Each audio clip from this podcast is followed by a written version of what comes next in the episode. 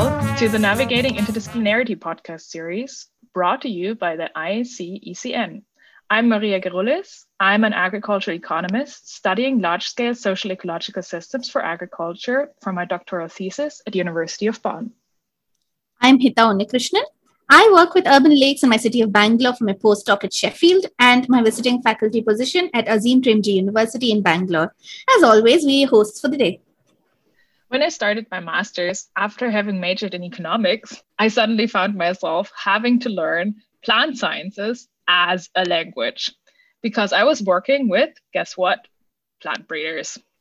And, you know, then I had to answer these questions like, what is a double haploid plant? You know, and being able to spot them in a field. And then I also had to be actually capable of asking smart questions about them, right? Yeah, or it could be the other way around. I had to learn to speak the languages of the social science after having spent most of my life learning to talk to biological sciences. I had to learn that certain commonplace words may be loaded, or I had to recognize that what I've assumed all my life to be objective science was actually both subjective and highly political. Okay, so let's let's do it. See, if you work beyond your original disciplinary training, you need to be able to speak different languages. And it is a little bit like both of us walking into Argentina and having to learn Spanish to do things Absolutely. effectively. To help us speak our interdisciplinary Spanish better, on this podcast for today, we have Dane Whitaker with us, who will introduce our guests. Thank you for joining us today. This is the Working Within Disciplinary Settings as an Interdisciplinary Scientist episode of the Navigating Interdisciplinary podcast. I'm Dane Whitaker, a PhD student at the School of Sustainability um, at Arizona State University. And today, joining me, we have uh, Vanessa Castan-Broto.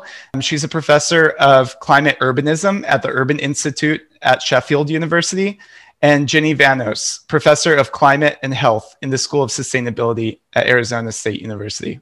Welcome, y'all. Hello, good morning. Hello, good morning. Good to have y'all here, and thank you so much for joining us. To get started, we have a couple questions about you as a scientist. Do you describe yourself as an interdisciplinary scientist, Vanessa? So, generally, yes, but it would depend on who I'm talking with and what the context is. Maybe sometimes it's not necessarily to do so. But uh, somehow I have the assumption that a lot of people are interdisciplinary scientists, whether they call themselves interdisciplinary or not. Disciplines, in the end, what they are uh, institutions, right? And institutions change and are variables. So it depends how you define those institutions. Disciplines are constantly changing. So even working, you may think you're working within a discipline, but you are being very interdisciplinary without even noticing. But I would say that for most scientists who engage with real life problems, interdisciplinarity is a necessity. For example, the processes of urban change in a city without really looking at things that you didn't expect to look at at the beginning. And more recently, I've discovered, so I always thought, oh, I'm interdisciplinary because I work on real life problems.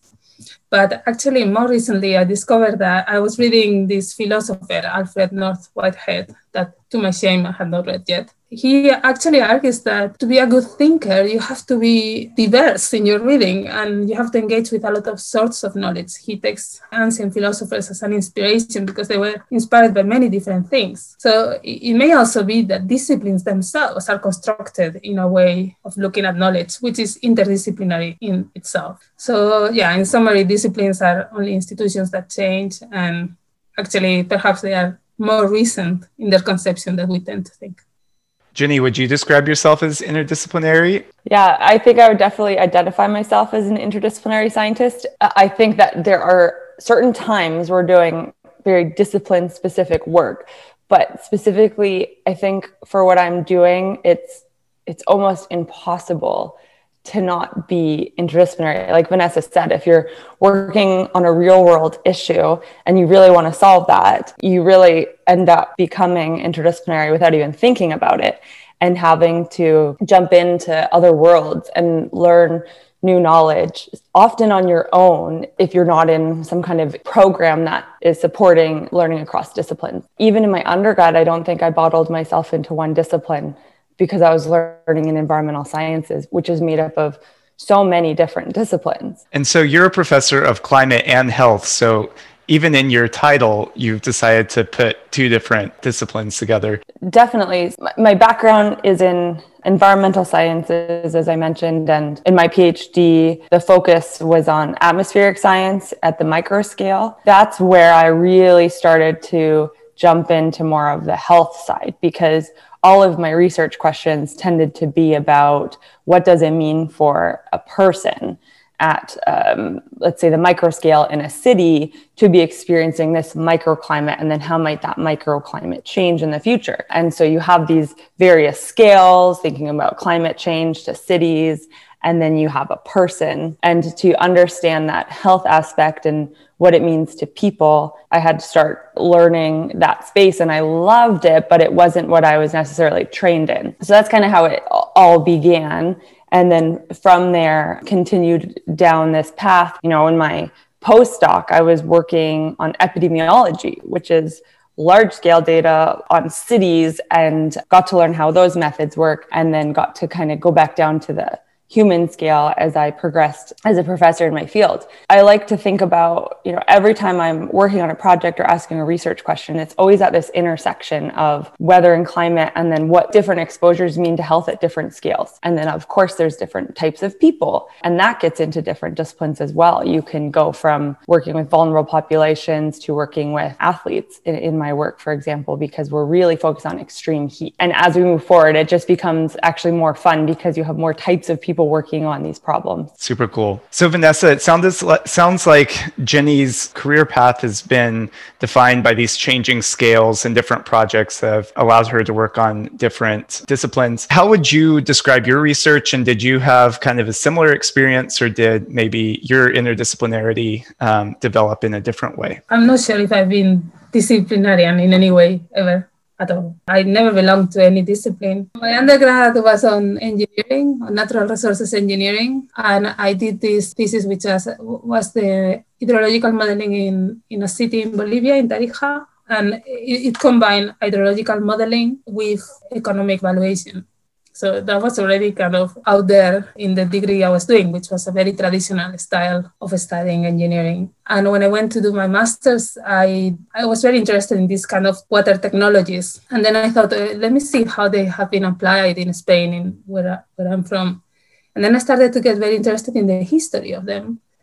And I opened the box of political ecology somewhere. So that uh, brings you into a whole complete dimension. And I thought, my God, I, I haven't understood the most fundamental thing with all this modeling. So I left that behind and I became a bit of a lover of archives. But when I went to do my PhD, which was about risk, I, I got paid to look at how risk is uh, accepted by communities in Bosnia. Then I found that neither of my skills were useful there. And what I needed to do was to talk with people, learn participatory skills. And then I started to call myself a sociologist of engineering, acknowledging this engineering background which I didn't want to leave behind. Since then, since I finished my PhD in the last 10 years, I have been navigating all kinds of spaces in a way, wherever I felt I had a contribution to make. For me, it's been more important is like, what is, what do I have to say and to whom?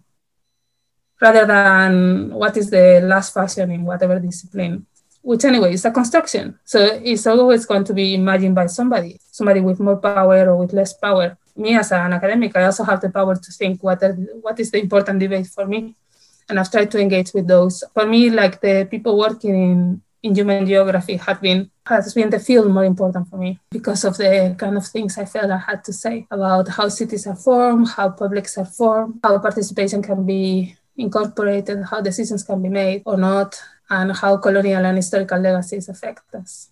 Cool. It sounds like methods were one way that you've kind of tried different areas from models to archives to interviews and participatory research. It's really cool to hear from both of you and kind of hear how you go through I was listening to both of you, and you were talking about how disciplines are institutions. And I was wondering if you could sort of tell us a little bit about what your thinking was in describing disciplines as institutions. And would you then think of interdisciplinarity as some sort of institutional interplay and what that really means for the practice of doing interdisciplinary research? When I was doing my PhD of finalizing it, I had the opportunity to do a summer school on ecological economics, chaired by an economist from Norway called Arild Vatn and I went to three of those, and they were transformative for me because everybody was very engaged with this interdisciplinary issue.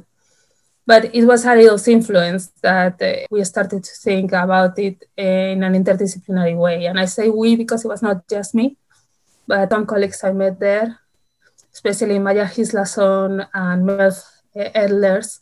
But there were many people there who influenced me and continue to influence me today. I think that everybody there were very interdisciplinary. And uh, when we were discussing with Maya and Melf, we realized that the disciplinary institutions that for us seem a bit outdated actually held a lot of power on the lives of people because of the way they shape your career. So, for example, if you want to make your argument for promotion, you have to demonstrate that you're making a contribution to a certain discipline and publishing in a certain type of journals. So, there are academics that only publish in three or four journals in their careers, right?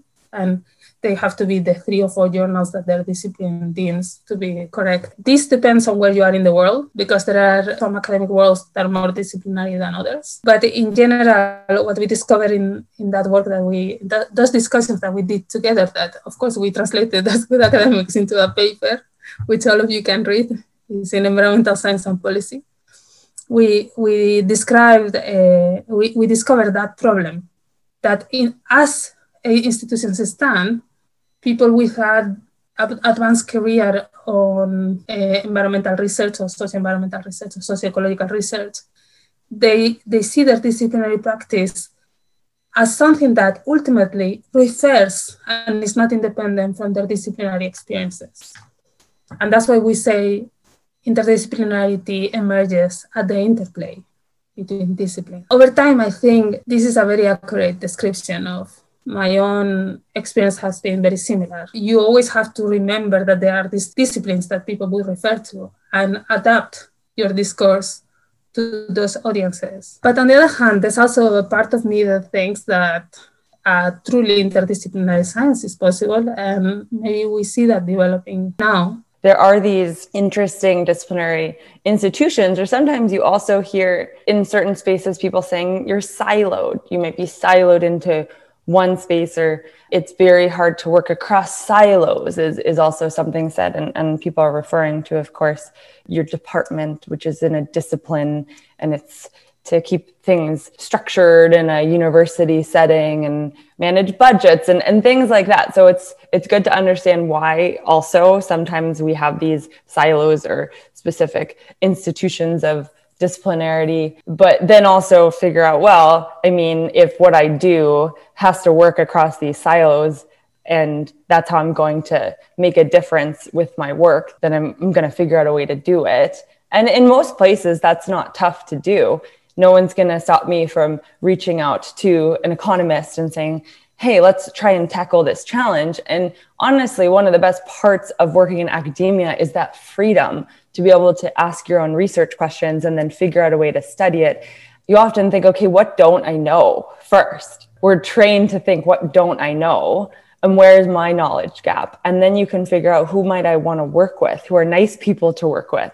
And again, really nice part of our job. We kind of get to choose who we want to work with. But then going back to what Vanessa said, there's always this kind of cloud above you saying, but you must fit in this box to get tenure or to get promotion. That is so ingrained in academia. It's tough to, to shift. That's where knowing, okay, first, what was I hired to do, hired to teach, hired, you know, to, to be, and making sure you're doing that and how you can describe how this new interdisciplinary project fits in there. Then when you go to write your statement, for your tenure um, or promotion, you are able to articulate that well and still fit this kind of disciplinary box, but also be able to do your interdisciplinary research.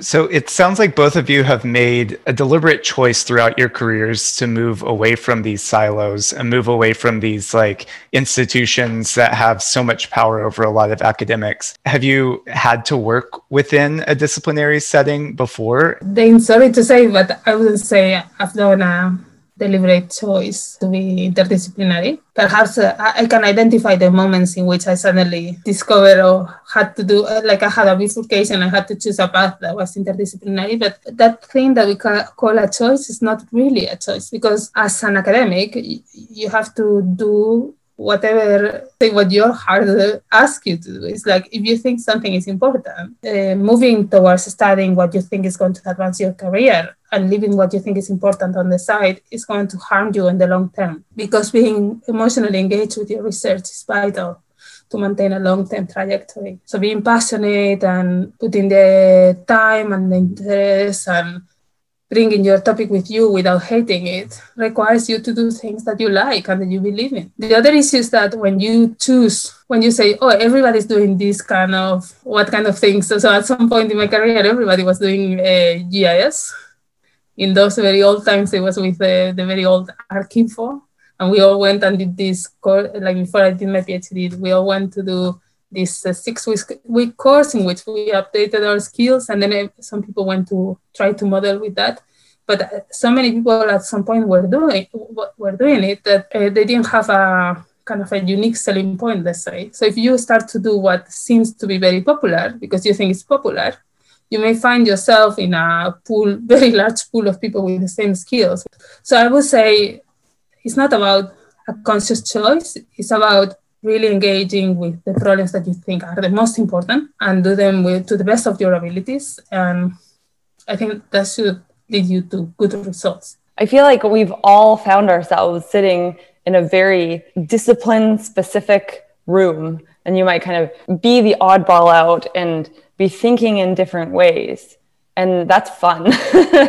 we've all been into these discipline specific settings, you know, where if we're hired into a department, we we end up kind of there unless the department is super broad and interdisciplinary and, and, supporting people working across these silos. I can think of a few examples where it's important to acknowledge the discipline heavy focus of a situation you're in. Let's say applying for a research grant. You're applying to a certain program. That program is going to be largely specific to a certain discipline or if you make your proposal interdisciplinary, they're going to start identifying this investigator does this, and this investigator does this, and this investigator does this. That seems hardwired in a way into people. It's your job writing the proposal to show those the intersectionality between those people, or if you are someone who has knowledge across disciplines to highlight that as well, whether it's through your writing, through showing your publications. You also get into these silo disciplinary times when you're maybe publishing. If you go look at some of the highest ranked journals, they're very discipline specific. The interdisciplinary journals, at least as they are now, they're still lagging behind on impact factor and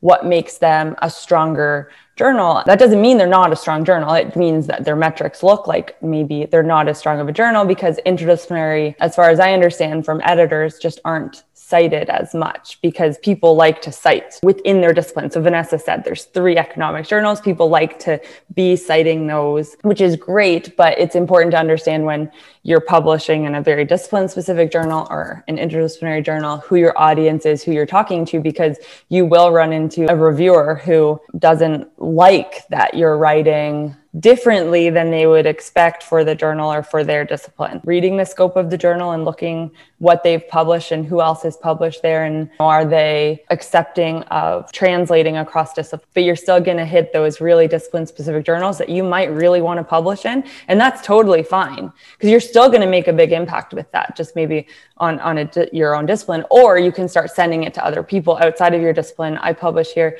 And it's just being aware of these things, being aware of what you're doing, who your reviewers could be. So I think those are a couple situations where disciplinarity is going to be present and then you have to navigate it. I mean, I also find myself in situations where I'm writing a proposal that's somewhere, for my case, right, between plant breeding and economics. It's at this intersection, and then you get evaluators from from both sides, and one disciplinary evaluator does not understand the language of the other. So um, this is not my experience, uh, neither for proposals nor for papers. It may be also because of the range of places where I publish or where I get funded. Actually, I see that uh, in funding and institutions in, in Europe, interdisciplinary is highly valued. A reviewer who would be very disciplinarian, and this I'm talking from having been in committees, wouldn't be taken so seriously. Somebody who is not able to read that proposal across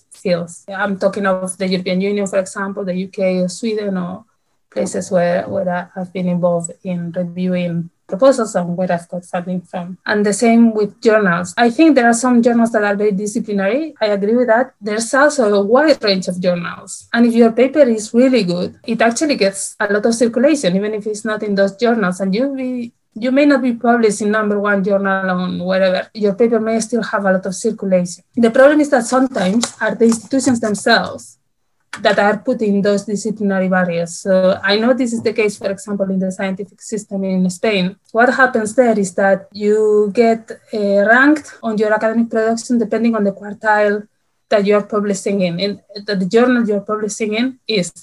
But there's nothing about whether your paper is good or not. It's only if you were lucky enough to have it in the right journal. And that's not the best way to evaluate things. And I think that will change. In summary, I would say that as an early career scholar, uh, maybe I'm very positive about how I see science changing and that I'm always a very optimistic person. For me, I think one very positive way to look at this is to think that disciplines offer you shortcuts. So for example, if you are very much in within a discipline and you publish within the journal of that discipline, it's true. Reviewers of that journal may look at your paper and say, oh yeah, I recognize all these citations. Uh, that's a shortcut. But if you do good scholarship, you shouldn't need that shortcut. You know, you can do your argumentation about why you think a question is important without necessarily having to do the same argumentation that all the people in that journal already would understand, perhaps discovering new things. And in fact, going back to Thomas Kuhn's structure of scientific revolutions, so he said this idea that science works within a paradigm and scientists increment, enlarge that paradigm until a moment that you have a revolution. I think if you have the hope of creating that revolution, that a really significant change of thinking, then maybe these shortcuts are precisely keeping you within the sphere of incremental science, within the existing paradigm, just by repeating and perhaps finding the incremental question that other people have already advanced a bit and you contribute a bit maybe it's good at the beginning, you know, but I think we have to aspire to do good science that doesn't doesn't need any shortcuts. I completely agree with Vanessa. In writing a proposal, your argument for your idea to link these two disciplines to solve a problem that other which could not be solved. It's your job to be able to do that, right? You're excited about this. I can tell you would be excited about it. It's something that you believe in and then you've got to sell it to the reviewers. Why it's so important? Acknowledging that you could have a reviewer in only economics. And how do you make sure that what you're conveying about ecology is understandable? And that's mm-hmm. tough. But if you can do it well and you have a strong argument you're set in a way because your your proposal will already stand out because you're doing something different and trying to, to break down barriers. We just submitted this multi million research grant to NSF, and we had so many different types of disciplines on it. Atmospheric scientists, from people studying tornadoes and lightning and hurricanes, all the way to social scientists who want to do qualitative research on those topics and the impacts to people, and economists and then of course i want to see how those can impact human health. My first pass through of it was there was a lot of kind of asking people what this means and then figuring out ways together that we can write it so that the reviewers would understand it knowing we were submitting to multiple programs and we would have this type of reviewer and this type of reviewer.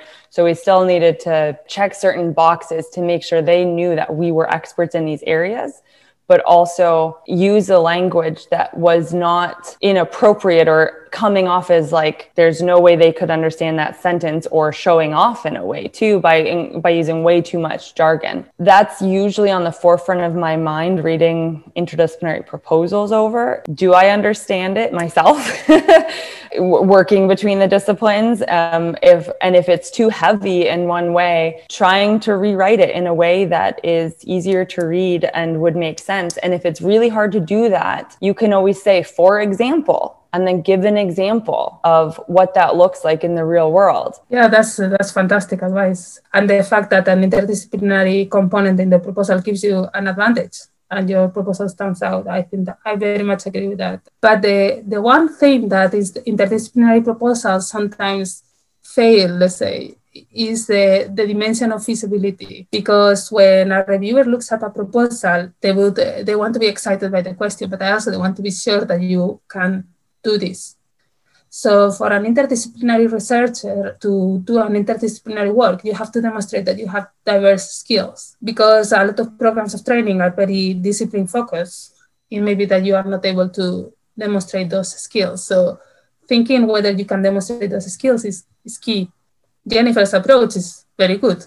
Make a big team with very uh, good people that can come together and talk and dialogue. And that's the best way to do interdisciplinary work and make friends. If you are at a stage where your proposal is only going to be you, then you have to think about how you can bring in different skills and different forms of uh, expertise. So often, for example, in early career interdisciplinary proposals, you see people who said, I'm going to do my work on uh, environmental sciences, but I have this political economy component.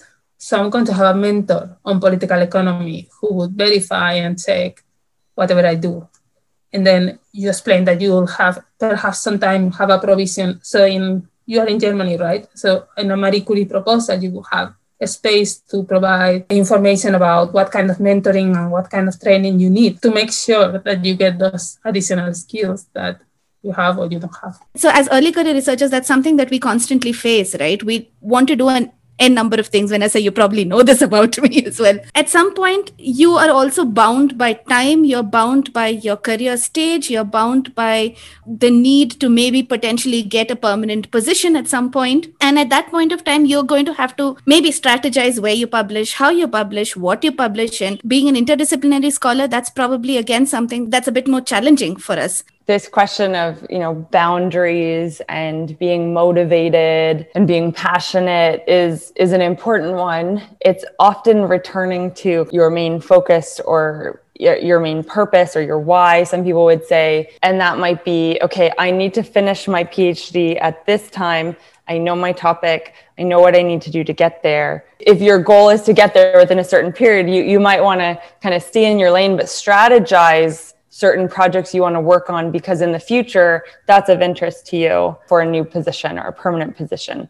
And i think that's okay but of course like talking with your supervisor about it is important. They're a mentor to you that they can help you make decisions because you are going to get really excited and passionate about certain things and it's figuring out what makes sense at the time what can be held for later what's going to get you to where you really want to be and it's really easy to get off track sometimes a nice piece of advice is to you know put right in front of your desk when you look up like this is what I'm doing. This is my goal. This is my overarching next step or where I want to be in two years.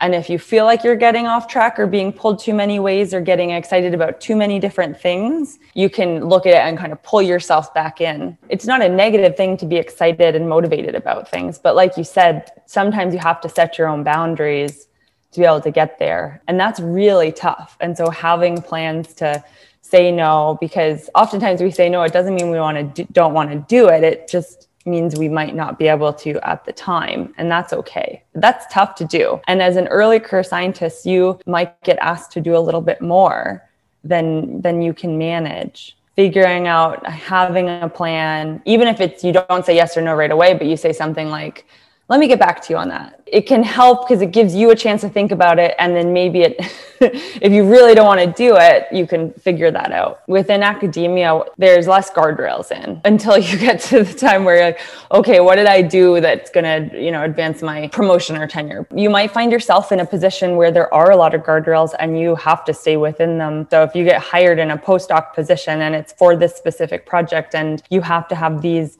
specific goals and targets hit, by a certain point based on the grant you're on that gives you boundaries, which is important. It happens quick, especially in a postdoc. It's only one or two years. So, so that can be handy. And, and if, if that kind of thinking or project management strategy is helpful for you, then it nothing stops you from doing that with your own, you know, PhD in terms of planning a timeline and what targets to hit when. Quick example of kind of where I got put back in my lane, so to say, in my postdoc. I worked for the government. After about four months there, I, I was getting excited and got to go to different meetings. And as a postdoc, you tend to be on the forefront of the literature. And I had someone from a different division in the government ask me to work on a project that was outside of my division. And I was like, sure. and my advisor heard of that and essentially told me my motivation will hurt me in the government. And it was at that point that I went, all right, well, after my postdoc was done or my first contract i did not renew it. And i was like i'm back in academia now because that was hard to hear that it was essentially do this and, and you can't think bigger. I think that can happen in some positions and that that works for some people. Some people are like great i don't want to do any more than i have to. That was a, an eye-opener um, or a turning point for me thinking where i want to go and what i want to do. And um, it definitely had me starting to look for different positions, realizing stay in my lane, do what I'm supposed to do here, get these papers out, and then that's going to be, you know, that's what I needed to do to advance my career. I never thought of myself, oh, I, am going to, these are the steps I have to take. I rather thought this is what I want to do, and then I followed that. Perhaps the the crucial moment in my career was when when I finished my PhD and I decided what I wanted to do. And also, I did my PhD based in the government and uh, at that moment of the postdoc, I had the chance of getting a postdoc. Once I was in academia, I felt comfortable and I just continued doing what I liked. I'm not sure if that works for everyone and how many publications you need uh, to get tenure. Uh, I don't know. I just uh, seem to to do things as they came, and I always enjoy them. And I am though strategic intellectually because I think this is the question that matters to me how am I going to research it? And then I try to put the different blocks to answer the question. I think that's very important because some of the intellectual projects that I've developed, they have taken me years to develop. I don't think you start an intellectual project saying, oh, this is what I'm going to say. But oh, I'd like to know more about this. So in my book uh, on urban energy landscapes, that took me six years to write. I mean, it's a lot of strategy that goes into that. But I think that's much more fruitful strategy than a strategy about, oh, I need to publish in this journal. I, am not sure that's that important because the moment you accept that as important, then you are contributing to that disciplinary kind of institution building. It's us who builds those institutions. Uh, institutions are not made by individuals, but they are performed by individuals. I do endorse something that Jennifer said. I think is very right. It's like when you're doing your PhD, you have your supervisor. You have that help, so use it let your supervisor put boundaries and let your supervisor guide you and be flexible. Interdisciplinarity is also about flexibility, right? It's about what you are uh, willing to accept. And the ability to say no is something that you are going to need your whole career. Although we all seem to be very bad at it, even after a lot of experience saying yes and regretting that later. When Jennifer was talking so cogently about this topic, I was thinking about Jack Halberstam, who is a queer theorist. Uh, it's absolutely fantastic. And they do discuss uh, disciplinarity and disciplinary institutions as something that constrain and creates power in academia and creates differentials and hierarchies and, and different forms of access. And, and then he says, this is what we have to challenge ourselves. And I really like that. And, and then comes with this very nice phrase of saying, I'm here at the university and explains the trajectory that this academic followed to drop out of university, then came back, then became this very famous academic. He says, I'm here and I invite you to abuse this hospitality that academic, academics and universities give us to really challenge what they are and to really tell universities that they have to go out and, and help our societies and make our societies better and, and address inequalities and address questions of power and hierarchy. Wow. One thing's for certain after being on this episode and listening to both of you speak, thank you, Jenny. Thank you, Vanessa. I am incredibly excited to be an interdisciplinary scientist. I think we often have doubts and can be working on a publication or uh, applying for funding or thinking about, am I going to have a job in the future? But what both of you have shared has given me confidence that if we ask questions that are interesting and kind of follow our passion and work with people who we enjoy working with and who are different than us, then we're going to at least have a lot of fun with the research we do and, uh, and probably be okay. I do want to end with our favorite question. So, this is a question we ask everybody, and we ask you to just share one of your epic fails with us. I have many, many, many. The most embarrassing was a presentation I did uh, in a conference on urban transformations in Oxford. That was really awful. But I have excuse for that one because I, I had had a, like a stomach upset the whole evening, and I should have said I couldn't do it because I was really, really ill.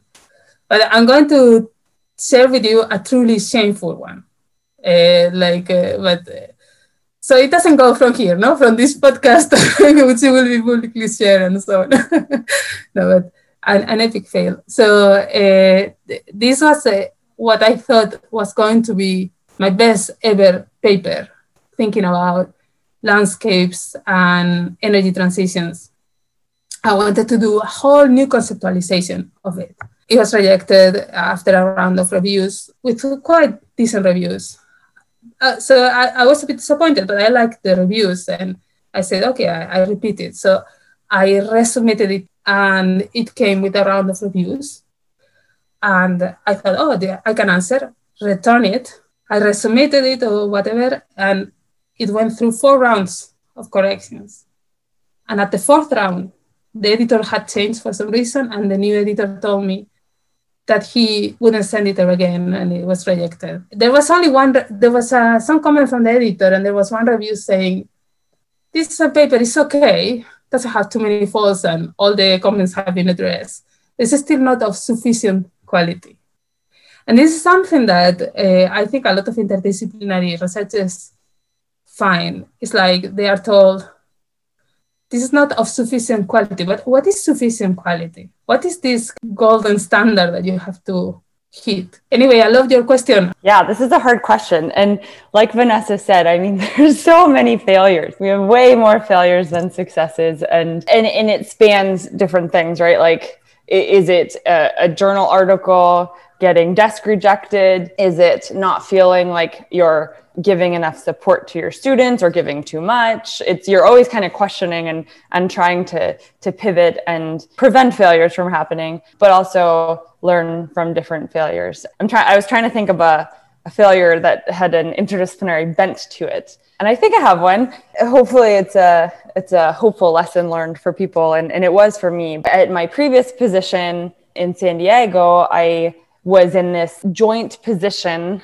between uh, in climate and health, but I was in two departments. So I was hired in two departments to do this interdisciplinary job. Uh, it was between public health and and um, Scripps oceanography, but I was in the climate space. So I was bridging climate and health. That was what I was hired to do. V- very exciting, right? But then learn with my mentors in each department. I'm still expected to publish in the journals that their colleagues in each department would recognize, which was really tough to swallow and then try to do because for the public health department, I had the top public health journals, extremely hard to get into, and I had never published in them before. And so I had this one paper ready to go out that I led that I obviously we think all our papers are just the best and such an important topic and and they all are on important topics but i think it got rejected three times. In these higher end journals i was trying to get into and i was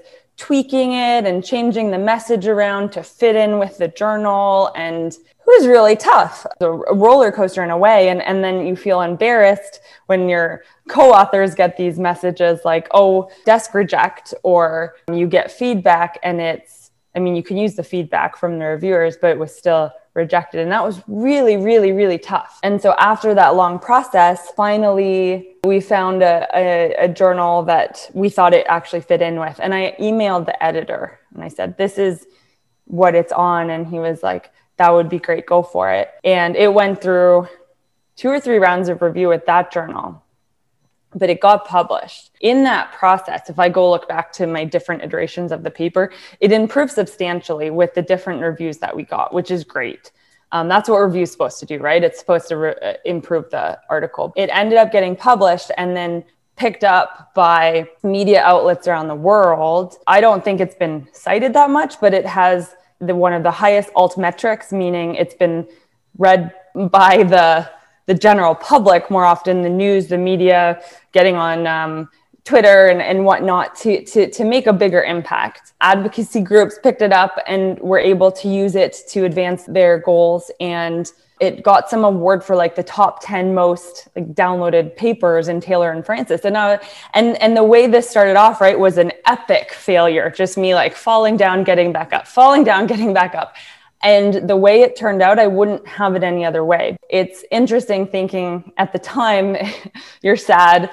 I think there's these steps of grief when you get a paper rejected, right? You go through like, oh, those reviewers don't know what they're talking about. And then you go through sadness and grief, and then you come back again and you're like, okay, I'm going to get this published somewhere else. So I, I, think that's important to remember. And yeah, the first time you get a paper rejected is really, really hard. And same, same with grants you're writing a grant, you're like, this is the best idea ever. You're so excited about it. And you should always feel that way submitting a grant. If you're not excited and don't want to do the work, maybe you shouldn't submit it. And then you get it back and it's rejected and they didn't like it. And you just, it's so hard. um, but those failures will help you grow.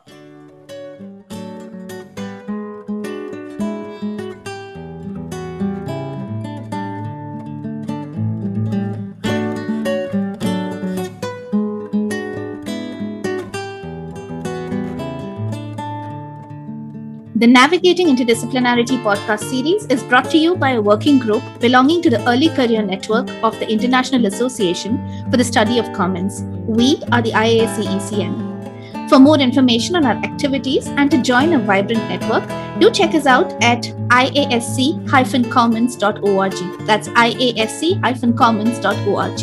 Thank you, everyone. Until next time. Bye bye.